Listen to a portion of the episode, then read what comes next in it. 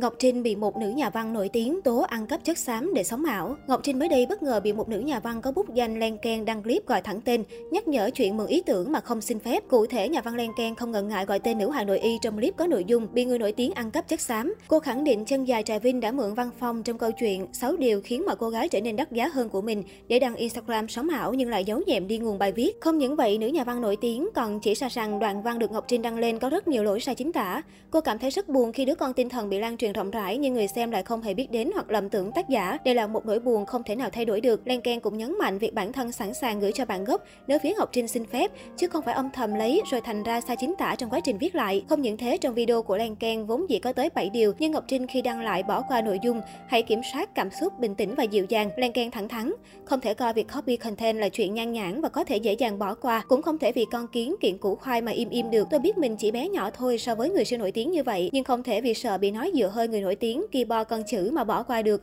Bởi vì chữ của mình mà, sao mình lại không được quyền keyboard? 6 điều khiến mà cô gái trở nên đắt giá hơn được Ngọc Trinh đăng lên Instagram hôm 16 tháng 11 và không hề ghi nguồn. Hành động của chân dài sinh năm 1989 khiến cho không ít cư dân mạng hiểu lầm là cô tự viết lên từ những trải nghiệm của bản thân. Thậm chí nhiều người còn khen ngợi người đẹp sâu sắc từng trải. Tuy nhiên, sau khi lên Ken lên tiếng, khán giả đã bình luận trực tiếp dưới bài đăng nhắc nhở nữ hoàng nội y ghi nguồn đoạn caption nhưng vẫn chưa thấy Ngọc Trinh phản hồi. Dân tình bán tính bán nghi, liệu có khi nào những bài đăng dài trước đó của cô cũng là sản phẩm của việc ăn cắp chất xám? Ngọc Trinh được biết đến là một chân dài đình đám khi được mệnh danh là nữ hoàng nội y sau 10 năm vào showbiz. Không chỉ dừng lại ở việc làm người mẫu, Ngọc Trinh đã bắt tay vào công việc kinh doanh. Cô cùng ông bầu Vũ Khắc Tiệp đã cùng ra mắt một nhãn hiệu thời trang Venus Secrets, chuyên dòng nội y trang phục dành cho nữ. Sau nhiều tháng phải ngừng hoạt động vì dịch, Ngọc Trinh bất ngờ liên tục lên livestream bán nội y và hàng loạt sản phẩm của thương hiệu thời trang của mình. Việc Ngọc Trinh liên tục lên mặc đồ livestream bán hàng với các chủ đề đại hạ giá, nhận về những ý kiến trái chiều của khán giả. Không biết cư dân mạng mỉa mai khi cho rằng nếu hàng nội y đã hết thời và bán hàng online một cách đại trà.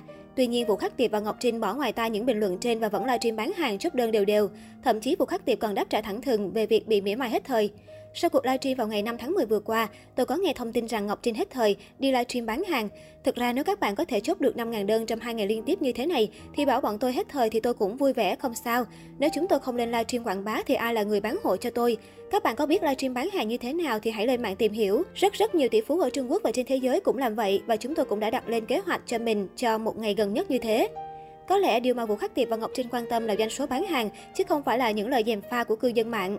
Mới đây nhất, Vũ Khắc Tiệp đã chia sẻ thông tin về thành tích chốt đơn ấn tượng của Ngọc Trinh chỉ trong một ngày. Theo đó, nữ hoàng nội y đã bán được 5.000 bộ switch chỉ trong vòng một ngày, một con số quá ấn tượng với một thương hiệu mới thành lập. Không thể phủ nhận được sức ảnh hưởng của Ngọc Trinh đã mang đến con số doanh thu quá khủng. Được biết trong khoảng thời gian 3 tháng giãn cách xã hội, Ngọc Trinh và Vũ Khắc Tiệp đã cùng nhau thảo luận để đưa ra những phương án sản xuất cũng như là kiểu dáng các sản phẩm trước khi tung ra thị trường.